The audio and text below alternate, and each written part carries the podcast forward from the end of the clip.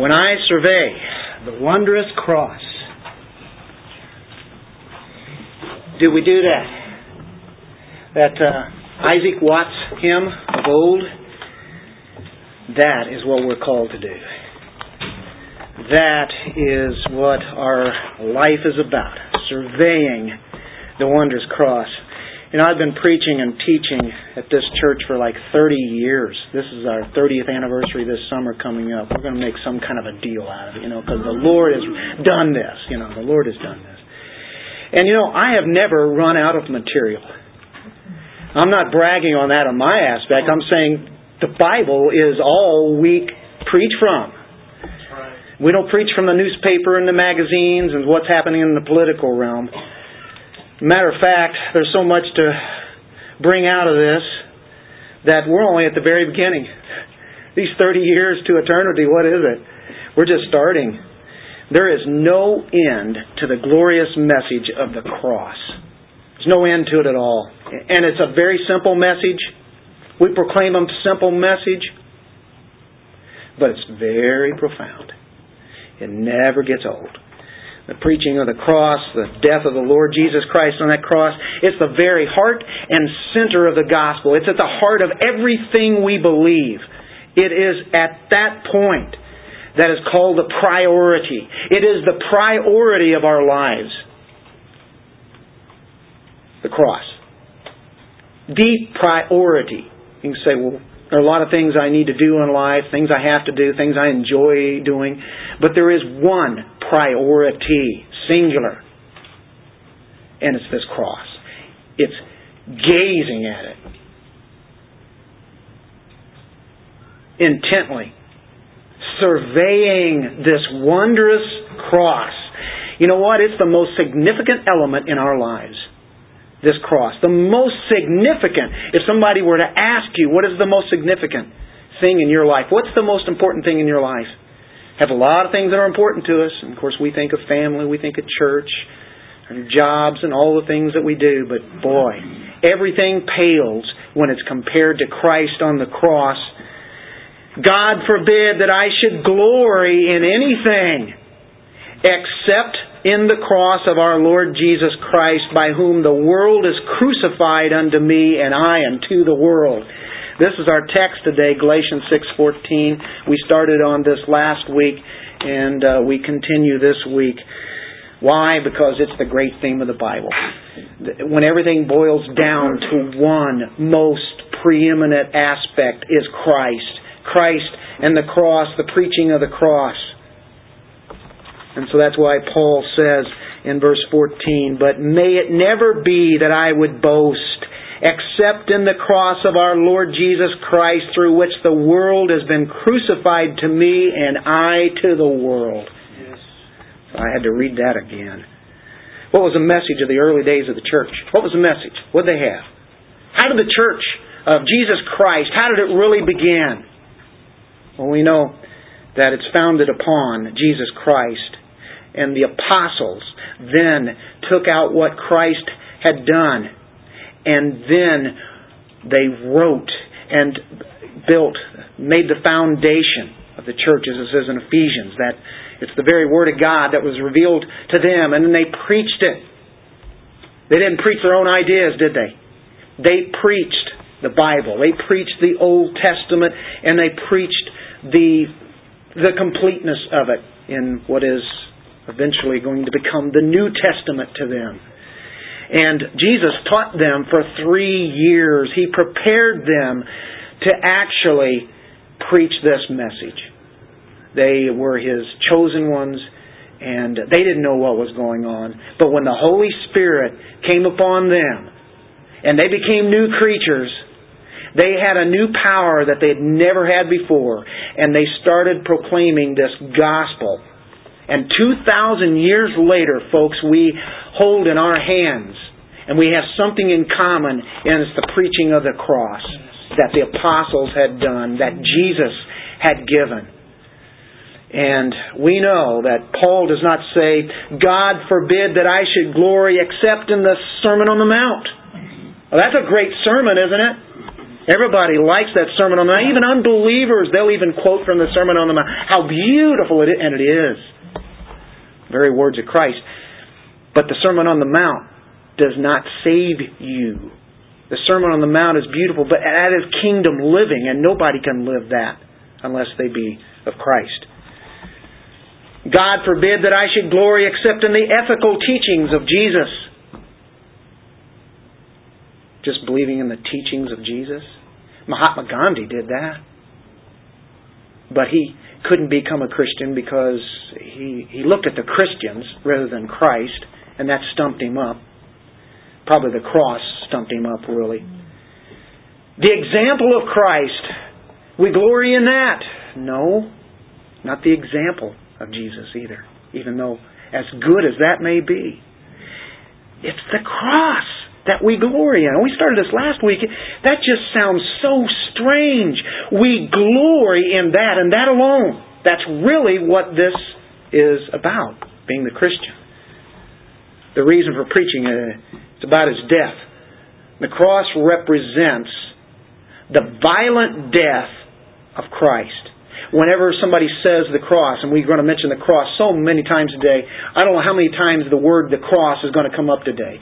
But we're not talking about two pieces of wood here. We're not talking about some kind of jewelry. But we're talking about the violent death that happened to Christ. That was the blood atonement that was offered at Calvary.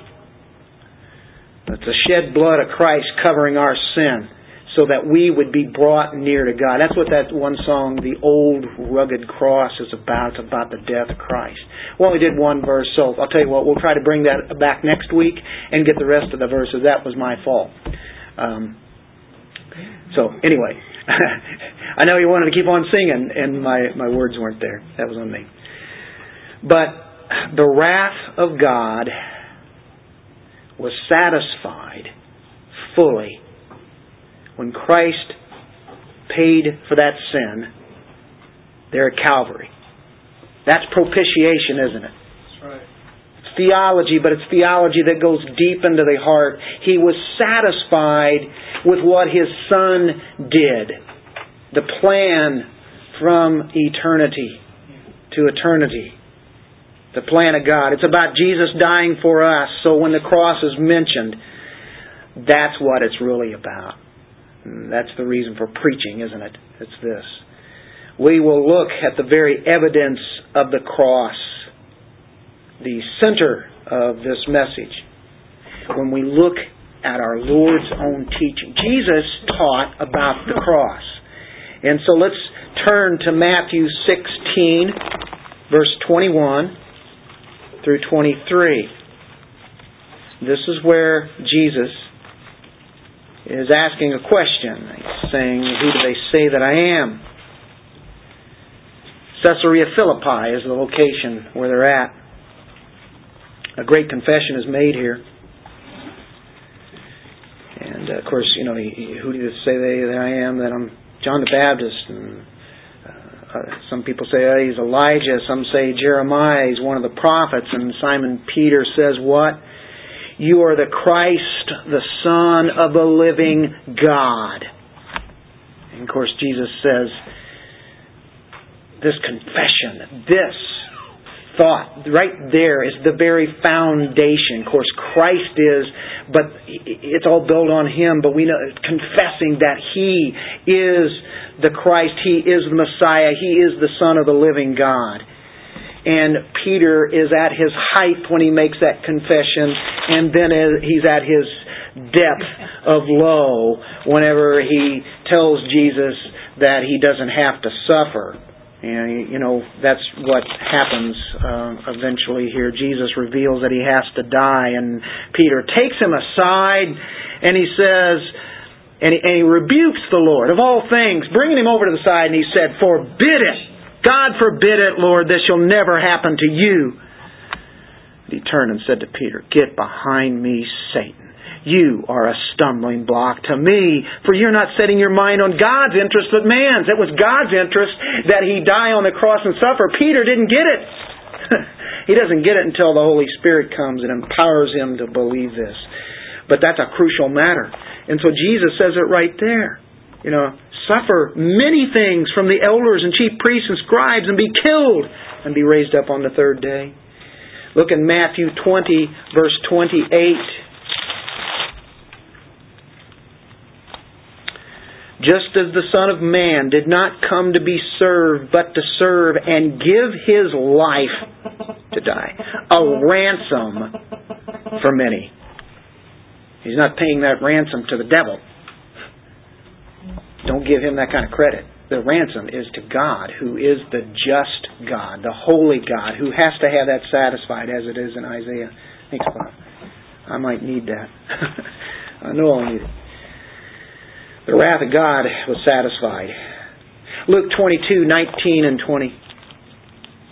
Luke twenty-two. What, what did Jesus preach?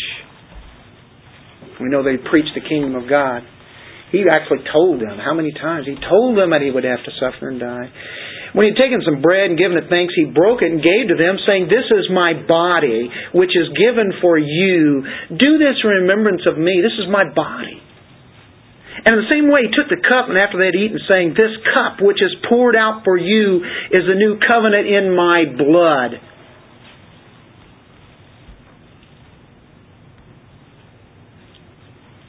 But behold, the hand of the one betraying me is with mine on the table. For indeed the Son of Man is going, as it has been determined, but woe to that man by whom he is betrayed. He's talking about His death there. He brings in the Lord's Supper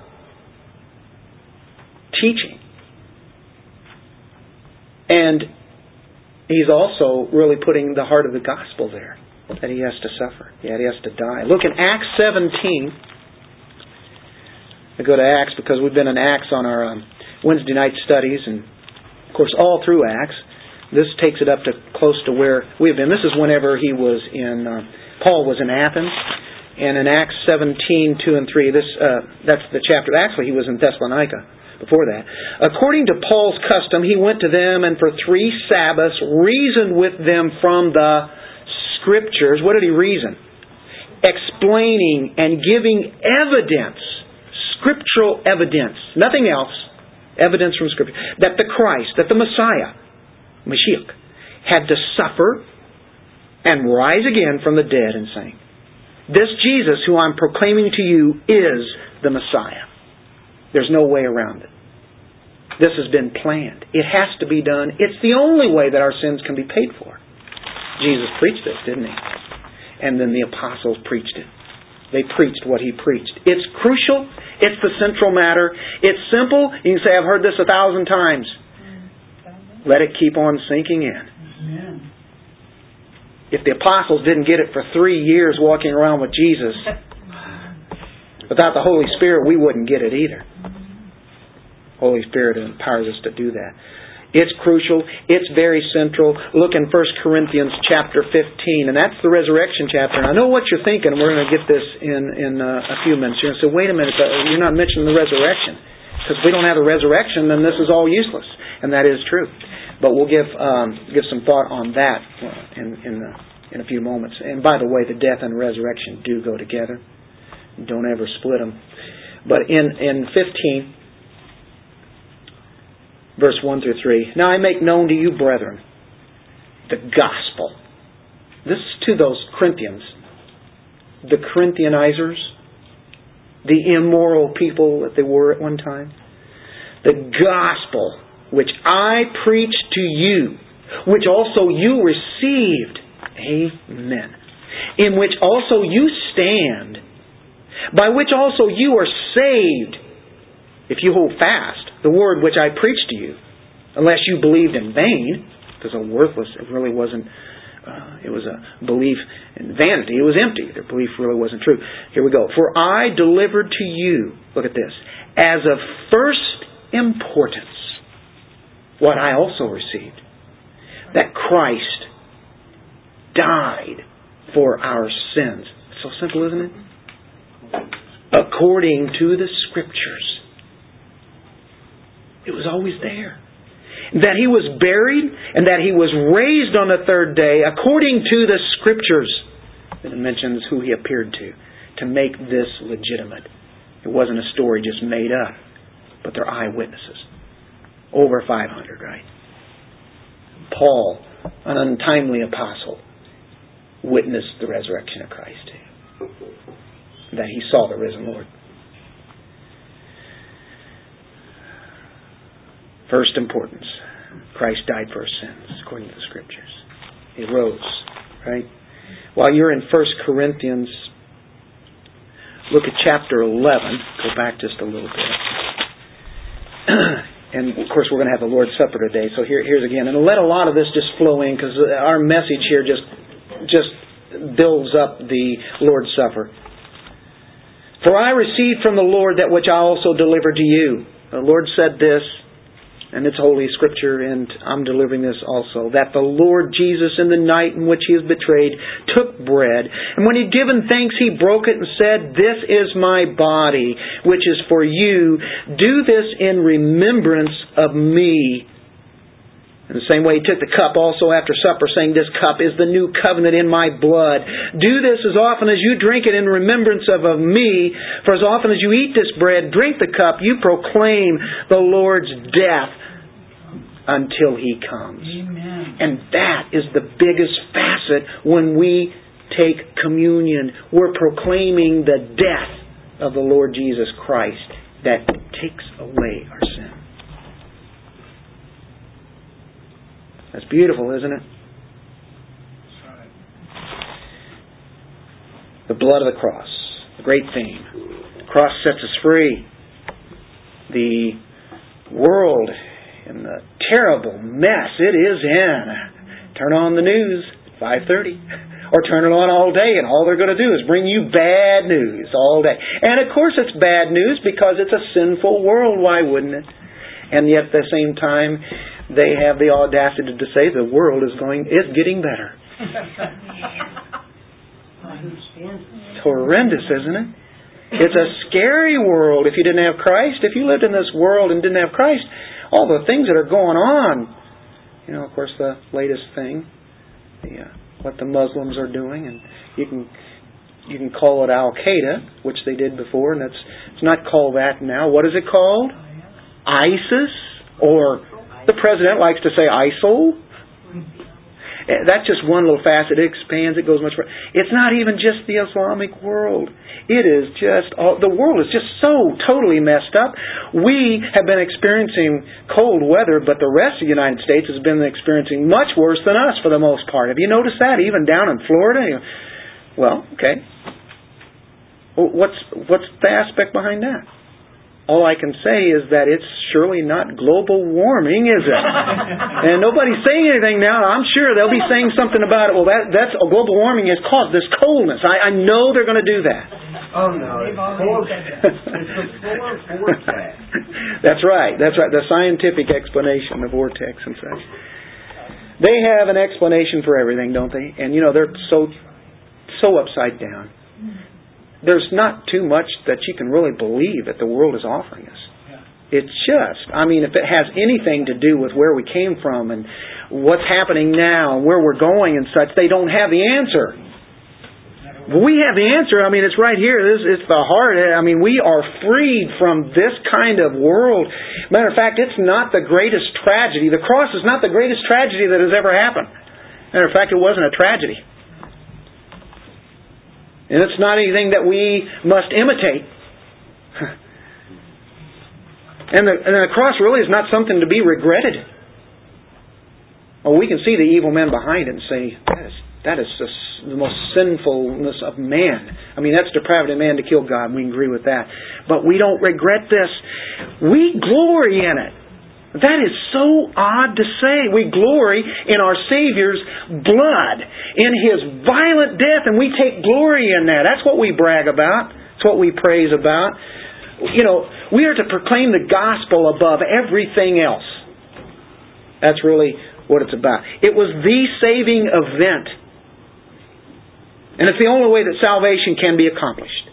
There is no other way. If there had been another way, God would have done it. He came up with the perfect plan. Let's look in Acts thirty-eight and thirty-nine.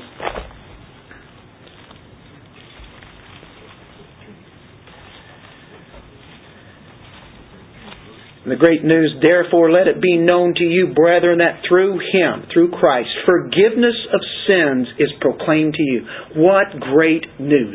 You can be forgiven. How guilty are you? Everybody is guilty.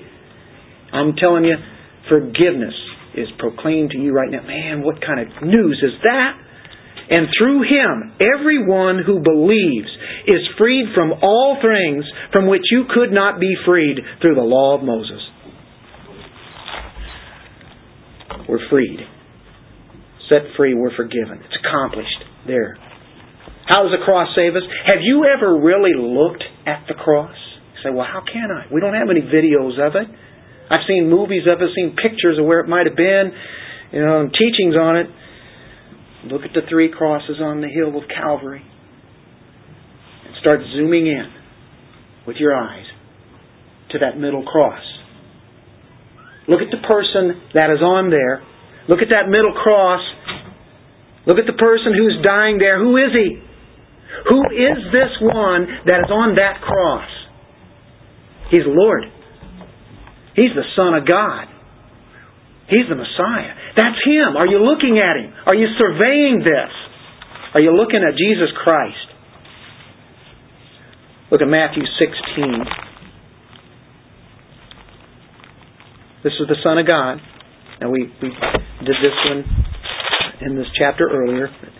Verse thirteen, Jesus came into the, to the uh, district of Caesarea Philippi. He was asking His disciples, who do people say the Son of Man is? And they said, some say John the Baptist, others Elijah, still others Jeremiah, or one of the prophets. And He said to them, but who do you say that I am? Who is this on the cross? And we know it's an automatic, but think about it. Simon Peter answered, you are the Messiah. You are the Christ, the Son of the living God. You are God. This is Jesus Christ in His humanity. He, he, we know that He is God. He is deity. I hate to say, and Sproul will jump all over me if I say this is God dying on the cross, because God can't die. But yet Jesus is God. The human, as, human aspect does die, though. And so Sproul wouldn't get on to me if I redefine it that way. Is that okay? But the, this is the living God. This is the living Jesus, the Creator of the universe, right? The sustainer of life, who gave life, and yet He's going to die. That's an incredible thing. We'll get to that in a moment. He died deliberately. He had control to keep that from happening. Oh, we need to glory in aspect that He made it happen. That He didn't get off the cross like He could have. Had that happened, we wouldn't even be here. We wouldn't be sitting in this room talking about the cross, and we wouldn't be saved. We'd be lost in our sins, and we'd be going to hell. That He did this deliberately to pay the ransom on your life, my life. The ransom. Look at Hebrews chapter two, verse nine. We read that Matthew twenty twenty eight, didn't we? Uh, what does it say in Hebrews? Oh, it's the, the golden thread is just woven all throughout the Gospels, the epistles, all the letters, the Old Testament. It's there. It's there. It's plain as day, only if the Holy Spirit illumines our hearts to understand it. Otherwise, if He doesn't, this message is ridiculous. two nine. But we do see Him. Do you see Him? Who was made for a little while lower than the angels, namely Jesus, because of the suffering of death, crowned with glory and honor, so that by the grace of God, He might taste death for everyone, all of His people. He tasted that kind of death that we will never taste. We have been born again. We have new lives. The physical body, yes, will die. But we are now new creatures. Born again, you only die once. That's the physical body. If you're born twice, you die once. that he tasted it. Why did he do this? We were guilty. Matter of fact, we were not only guilty, we were under the condemnation of the holy God of the universe. Condemnation, folks. Condemned. And he came to deliver us from this world that is so wretched, that is so sinful. It is doomed to disaster. It is doomed to destruction. It will burn up. Why doesn't he just forgive his people and just do it that way? No cross, no suffering. Just to say, okay, these are mine. These are the people that I want and I forgive them. That's the way we would have done it. But it can't happen that way. We're not God. He is God. And He has to have sin punished. Punished violently. God is just. God is holy. God is righteous. And the least little bit of sin offends His holiness. And He cannot let just a little bit of sin come into His kingdom for eternity. And so it had to be done this way. He is holy. Before we came to Christ, we were evil. We were wicked. We were vile. We were sinful creatures. And people don't look at it that way. We don't know how sinful we really were.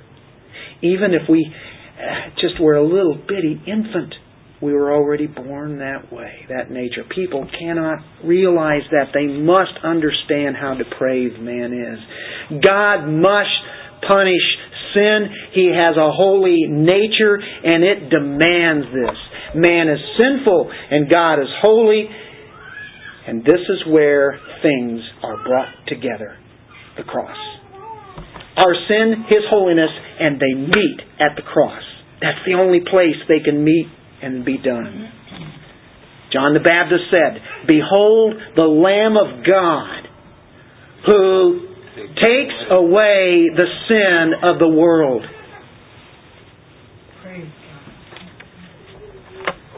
We live in this world. But He's taken our sin away. Why has He come? Well, He made a plan. God is the organizer of the grandest plan that has ever been made in this universe.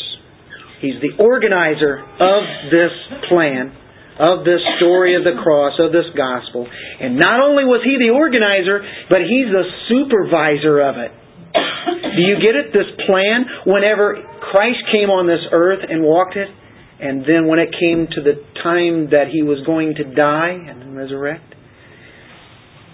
not only was it all planned out, God made sure that every little detail was taken care of when that happened. His plans don't go awry. There's not one little bitty point that He missed or didn't think of. Touch base on every one of them. Wow.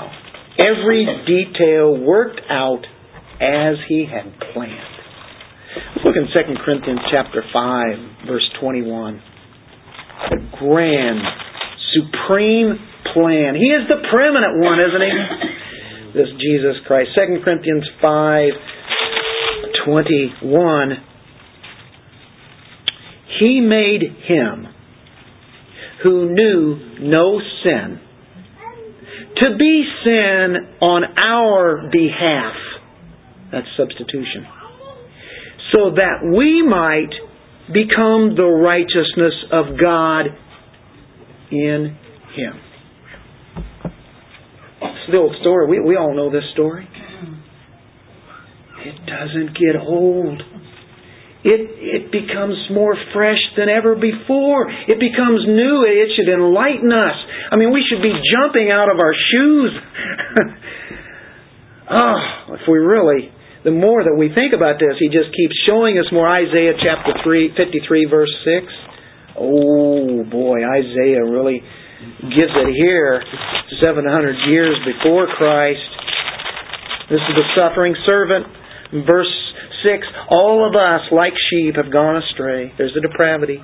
Each of us has turned to his own way, but the Lord has caused the iniquity of us all to fall on Him. The all are the chosen ones. The all are the elect. The all is not on every man, woman, and child that's ever been born, because if that be the case, that means the iniquity was also put on him of theirs, and it was already paid for, and they're okay. And that's not true. But it is the ones of Him. And the iniquity of us fell on Christ. First Peter two twenty-four. Yes, Peter hung around Christ those three years. Hated to see Him go. I'll tell you what. Because Christ left, the Holy Spirit was sent. Peter was able to understand things and write things that he had never known before. And he himself, this is the one who said, "Oh no, Lord, you don't have to die." He himself bore our sins in his body on the cross so that we might die to sin. You, you died at the cross. Your sin died there, and live to righteousness. For by His wounds you were healed. We were like sheep, but He's the shepherd. He's the guardian of our souls. Look what He did. Boy, incredible. Peter wrote that. Now, because of that, there are only two positions for all the people of the world throughout all of history. There's only two positions concerning the cross that can be taken. And there is nothing in between and nothing else. There are two positions. Um, there is a classic book by Martin Lloyd-Jones. Wrote a book about the cross. This one verse, this Second Corinthians, or uh, not not Second Corinthians. I'm sorry, that's what we're at here, but the Galatians six fourteen, and he really expanded on that book. And then there was another classic about the cross of Christ, and it was John Stott.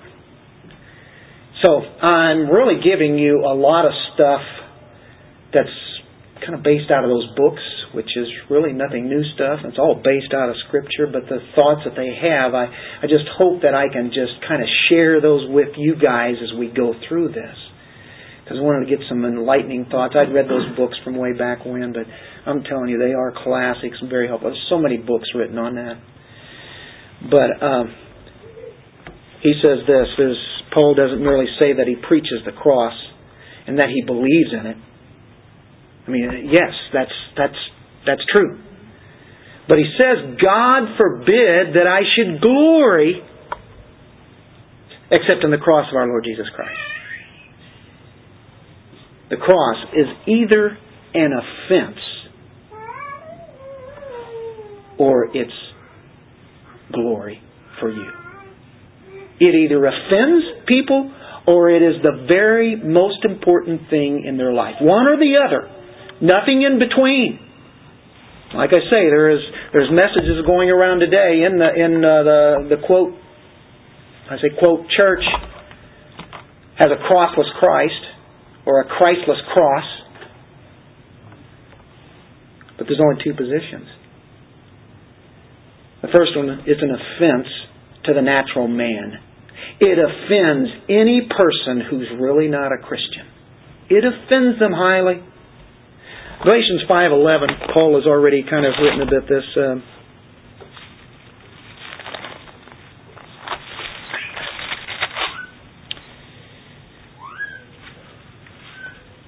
but I, brethren, if I still preach circumcision, the Judaizers, Why am I still persecuted? Then the stumbling block of the cross has been abolished. The stumbling block of the cross. See, the Judaizers, they taught that Jesus died on the cross. They, they taught that He resurrected. We'll say, well, they were right on then, weren't they? They were hitting, the, hitting on the gospel. Sounds right. Sounds good. A lot of people use terminology and call themselves a church. But they added to the cross. Yeah. They added all this other stuff. That's where we've been in Galatians all along. That's why Paul is hitting this vehemently. The stumbling block of the cross it was. It was a stumbling block. First Corinthians chapter one, verse twenty-three. They didn't say that Jesus didn't die, but you know, they they said He died on the cross. But you know, it's dealing with sins, but it wasn't enough. They have to add all these other things to this, and so it's not the cross. What were they boasting in? They were boasting in what they could do. Plus Christ. What do I have? Do I have First Corinthians one twenty-three? Yeah. Well, you're not looking at my Bible because I had Second Corinthians one twenty-three. Okay. Okay, I'll go back to First Corinthians because that's really where I need to be.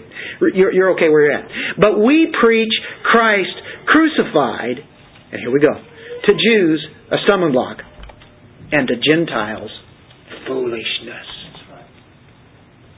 That covers everybody.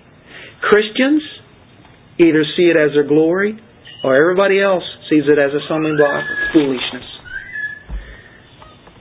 It was an offense in the very early days. It was such an offense they killed Christ. It was such an offense that they killed the apostles. They killed a lot of the uh, early church. There were martyrs all the way in the first century, the second century, and right on through up to our century today. We prayed this morning. Uh, this church prayed about this worship service. Uh, this is why we're having a very good worship today. I think our prayers for this, and if you if you can't pray on Sunday morning, pr- pray at home. Uh, pray the night before. Let's all make a pact. Let's pray on Saturday night that this place here would be powerful and that it would start attracting people and each one of us to prayer and power and recognizing that we need Him.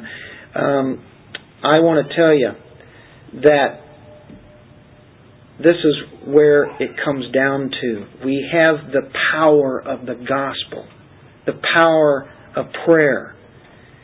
And it offends the natural man. It offends anybody. Natural man hates the mention of blood. The mat- natural man can talk about morals. The natural man can talk about virtue. The natural man can talk about really good things. Living a good life. The natural man can talk about those things. And yet you see how most natural men die. Some of the considered to be the greatest men on earth, you start looking at how they died as atheists with no hope. We've talked about that before. People talk about improving the world and making it a better place. Oh, it's so nice. You'll hear athletes, I just want to perform and do my best because it can make this world a little bit better. People will enjoy that. Well, there's a little bit of truth. They have a little bit of joy. What does it have to do with eternity, though? Actors say, I want to make this world a better place. And they get Oscars for some, these, some of these movies are the, the worst as far as language, as sexual content. I'm telling you, the world, if it doesn't have Christ, what's it going to do? It's going to go further and further. They're getting away with things they would never have shown before the human eye fifty years ago, forty years ago, thirty years ago, twenty years ago, ten years ago, five years ago.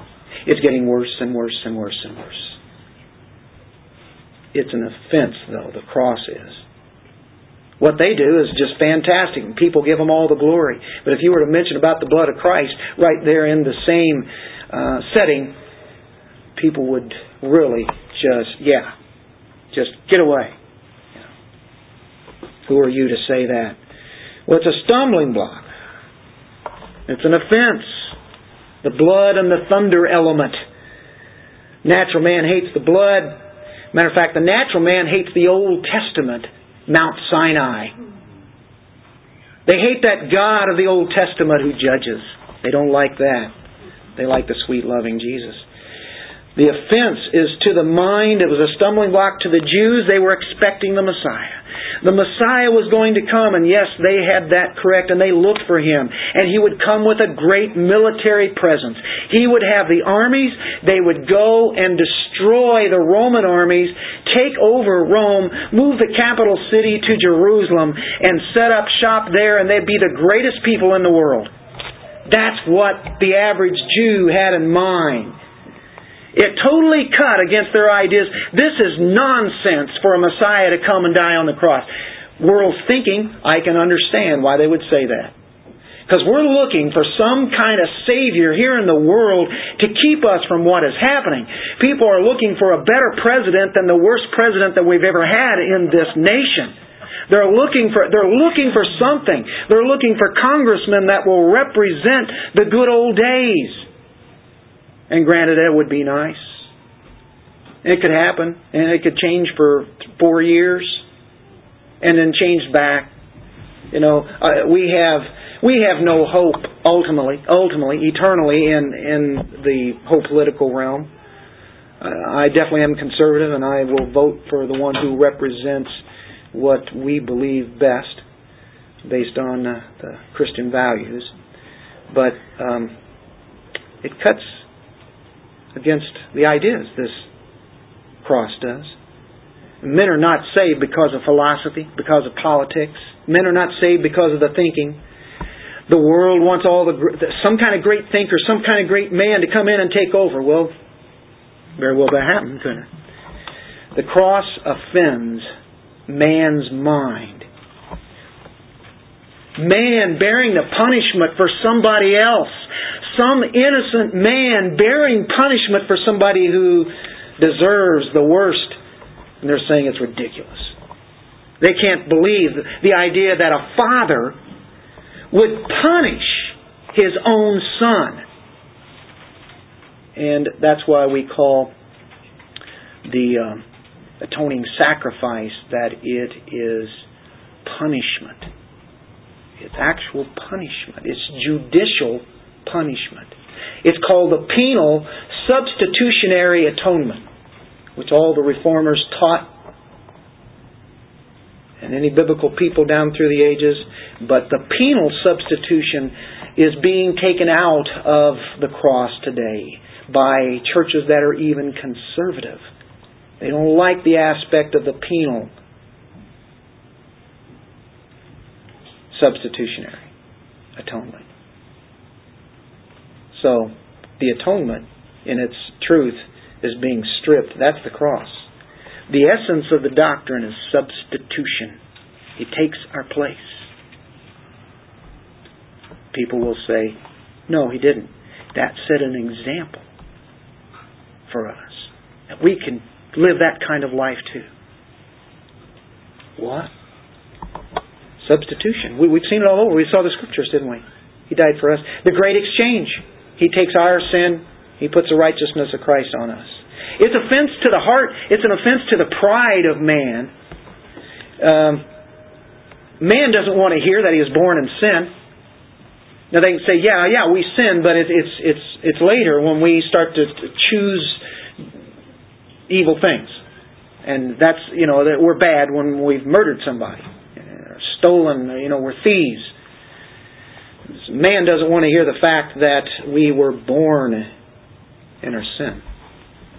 Man can admit that he's a failure, can he? The Christian takes the other position. We saw their position. The Christian takes the other position. And here it is. The Christian glories in the cross. He glories in it. He basks in it. He glories in the cross. Matter of fact, he doesn't just admire the cross and simply seeing it as a beautiful thing, and it is. Oh, it's so beautiful. What, the cross? It's beautiful. It's marvelous. The Christian not only believes in the cross, though, he glories in it. Not only admires it, as he said, but he glories in it. Have you thought about glorying in the cross? As we are in this text, in this Galatians six, it is eye-opening, isn't it? We glory in the cross. We rejoice in it. And, and there's nothing else that we glory in. Nothing else. This is it. Except the cross of Christ. That's what Paul says. Wow. That means to boast in it. It means to praise. It means to be captivated by it. It means to be moved by it. That's the idea of glorying in the cross. You know, we have things we, you know, tend to take, um, you know, glory in, or things that, uh, you know, some events that we happen to take in that are kind of important events in our lives. And that's okay. Celebrate them. Have fun with it. But you know what? This is what we glory in right here. He glories in the cross alone. I want to tell you the most important event, and people like to go around discussing what's the most important person, who's the most important actor, who's the most, who's the, the best musician, who's the best writer of books, who's the best this, best that. They do it in the Christian realm, and I really don't like it. Because how can you say something that somebody was talented with this, and then God gave somebody else a talent with this, say they're the best, the best of this. Sometimes you like to, uh, like this may be one of the best books written on this particular doctrine.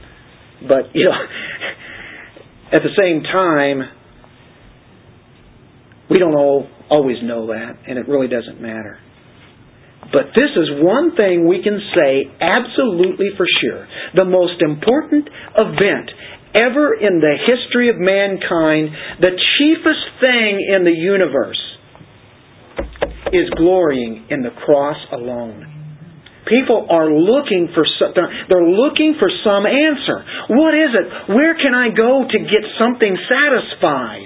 I know there's something there and I'm missing it. And here it is. This is it. You say, this is too simple. Yeah, it is. And it's profound, isn't it? Okay, what about the resurrection? I said I was going to get to that. The death, the burial, resurrection, that's all part of the gospel. Matter of fact, I want to tell you, God Himself is the gospel. The whole story of the universe, all about God, that's the gospel. That's good news, isn't it? But this heart is right here. Okay, you say, well, what about the resurrection? You're not mentioning that. You know, I mean, on, on Easter, you know, you know, Resurrection Day, we we preach resurrection. That's right, we preach it. This is celebrating resurrection on Sunday, the first day of the week. That's why the church met. John Calvin might help us on this. What about the resurrection? Let's go to John Calvin on this. I was looking at Luther and Calvin. Calvin, I think, had a, something that would help me out. Though salvation is held out to us in the cross, what does Paul think of the resurrection? And Calvin says, I answer, in the cross, redemption in all its parts is found. In the cross, that's where you find redemption. In all of its parts, that's where you find redemption, at the cross. And then he goes on to say this, but the resurrection of Christ does not lead us away from the cross. And then he says, every other kind of glorying is rejected by God as nothing short of a capital offense. If we glory in anything else but the cross, it's a capital offense. I like that wording. What about the resurrection? It's tied right in with the death. And if he doesn't die, then there's no resurrection. But there's, you know, he has to resurrect. I mean, if he just died and that was it, then we have no hope. This is useless. So they do, and so we don't really separate them, do we? This is where we see the redemption. We see the justification in the resurrection, as Romans points out. Okay, let's survey this. We sang the song. We're going to sing it again after this to prepare our hearts for our Lord's Supper today. We're going to survey the glories of what this cross looks like. What do we see at the cross? What do we see? Why does a Christian glory in the cross? And they're like, well, what do you mean, glory in the cross? Paul, what are you saying? What do you see? You look towards that cross, you survey it. We survey, we look, we gaze intently. Don't just take a, a glance. Bob, you said that earlier, I like that. We don't take a glance, but we really concentrate on it. Stick our eyes on it and survey it. This is a good test of where you're at in your Christian walk. How much time do you think about the cross? Dennis, how much time do you think about the cross? How much time do you really gaze and survey that wondrous cross? And there are all sorts of angles. One angle we can start with, I didn't even put it on the outline, but it starts with my sin. I see my sin on the cross. When I look at the cross, I see the enormity of my sin. I, I see the depravity of me. I see my sin there. But let's go on further. Let's go to something much more glorious. It's the most amazing spectacle the world has ever seen. Spectacle, such as shows.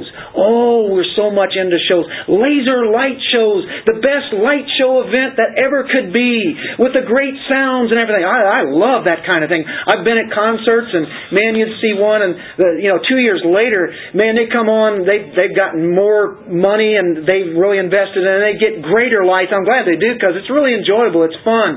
And you go, wow, this is really great. Wow, you should have seen their lights. Sound was just great. The next year, it's even better. And they just get, you know, all the way. I mean, they just keep putting more and more out there, and it's just fantastic. I love it. But you know what? After it's all said and done, two or three days later, oh, yeah, that's really neat. Yeah, really cool light show and everything. What is it to eternity?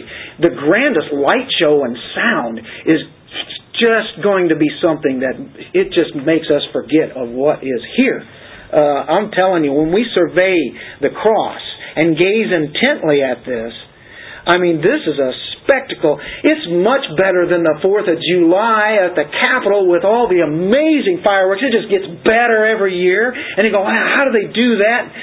Exploding into colors you've never seen before, up in the sky, and then it's done.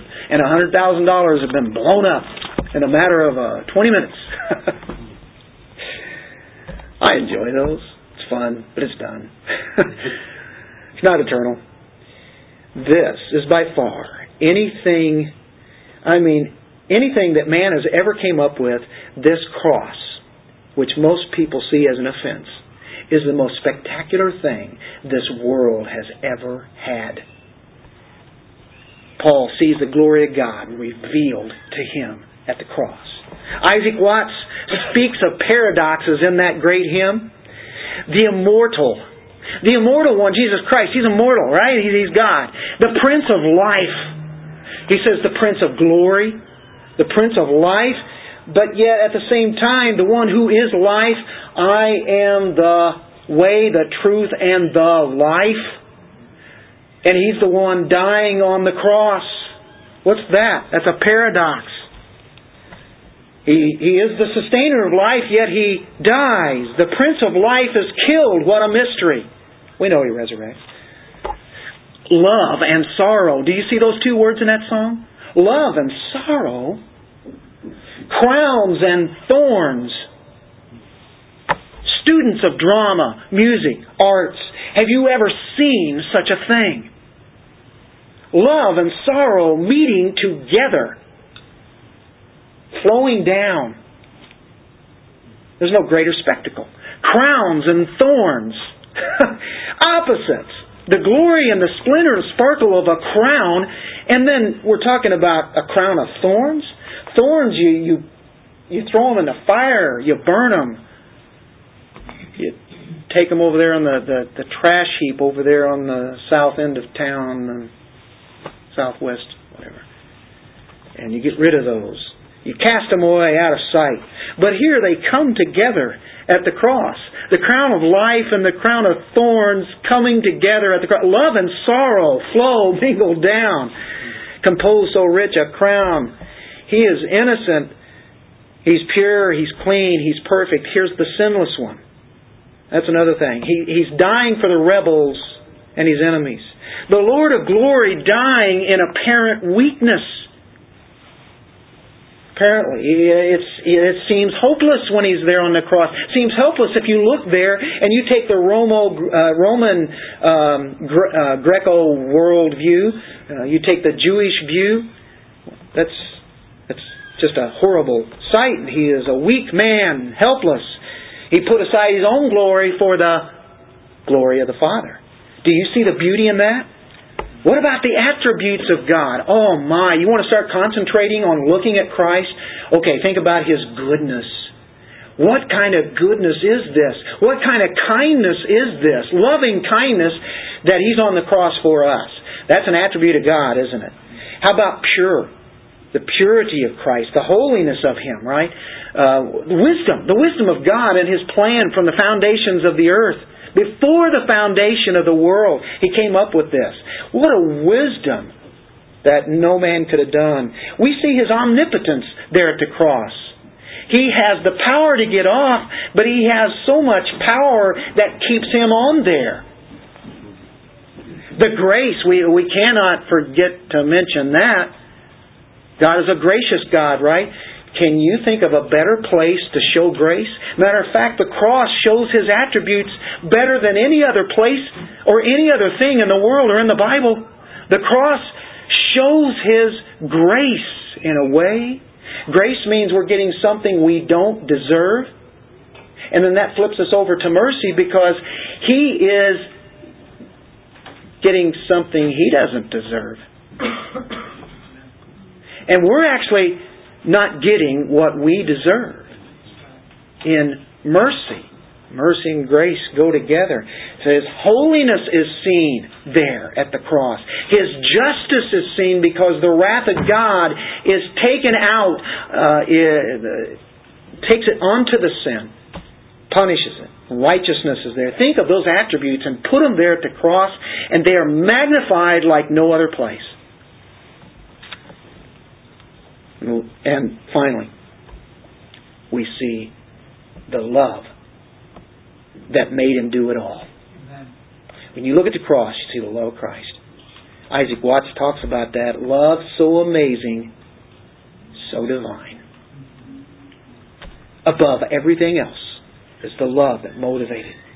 And while He's there, as He hung there on the cross, Saul of Tarsus was hating Him. Saul of Tarsus was persecuting his church. He was a blasphemer. And Christ is on the cross dying for that man. And while we're thinking about it, He was doing it for us too. Do you see the spectacle of the ages? This is the theater where everything should be attention to. The author of life dying that I might live. If we just see a glimmer there, we glory in it. It's just a little glimmer. Don't you want that glimmer to come up a little bit more? And a little bit more? A little bit more? We want it to be blazing glory. I'm telling you. Love so amazing, so divine. I am crucified with Christ. It is no longer I who live, but Christ who lives in me. Romans five, six through ten, don't have the time to go there, but it's a total allegiance. And I live for Him, He died for me, right? So simple, but it's allegiance to that. God transcends the ages. We die to the world, and that's what He says in the Galatians six. Through which the world has been crucified to me, and I to the world. Positional statement, the world is crucified to me. I'm dead to the religion of human achievement, as the Judaizers had offered. I'm a dead. I'm dead to all the affections and the lusts that the world always offered to me before, and I succumb to it. It's a historical fact that happened to you positionally. You were crucified with Christ. The world died. All of my old life died. Sin became a dead issue. It's done away with. The world became a dead issue. And I unto the world. He adds this. There's the practical side. Not only do we have a positional miracle that takes place, but practically, folks, I don't have that interest in the world that I once did. I don't have that attention that I used to focus on things that now don't even mount to a hill of beans. It doesn't really matter. I don't have any need of that anymore. I lost all that taste of some of those things. Can you guys identify with that? There are things now that you do not even even want to think about. Yeah. Yeah. The things the world offers me doesn't any longer have power over me. The power has been broken. Do we still sin? Yeah. And sometimes we are succumbed by the world, and then we hate it. Then we repent. But really, if you're a Christian, it doesn't have that same appeal or luster or beauty that it once had.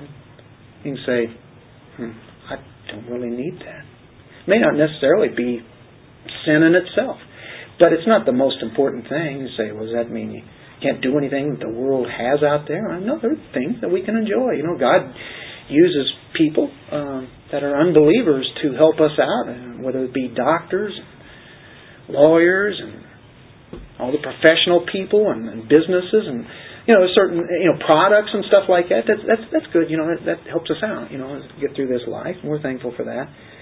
But we're talking about the the world system and all the things that used to just tickle our fancy and take our interest that we used to glory in. We don't need that anymore. That's not my glory. That's not where I am at anymore. Paul really worked hard with the flesh before he was a Christian. He did everything a Jew could do, and it really didn't do him a bit of good, did it? Matter of fact, it made him worse. Every possible spiritual activity there was, he did it. He was a part of it, and he found it worthless. He no longer had that passion for the old things. The passion was gone. I'm dead to the world. The world is dead to me. The bondage to the world is broken, folks. Broken. The overpowering lure of the world is broken. No, I don't need to go there. The old you is dead. This is how you become cross-centered. You keep looking at the cross. Paul said, I will not boast except in the cross of our Lord Jesus Christ.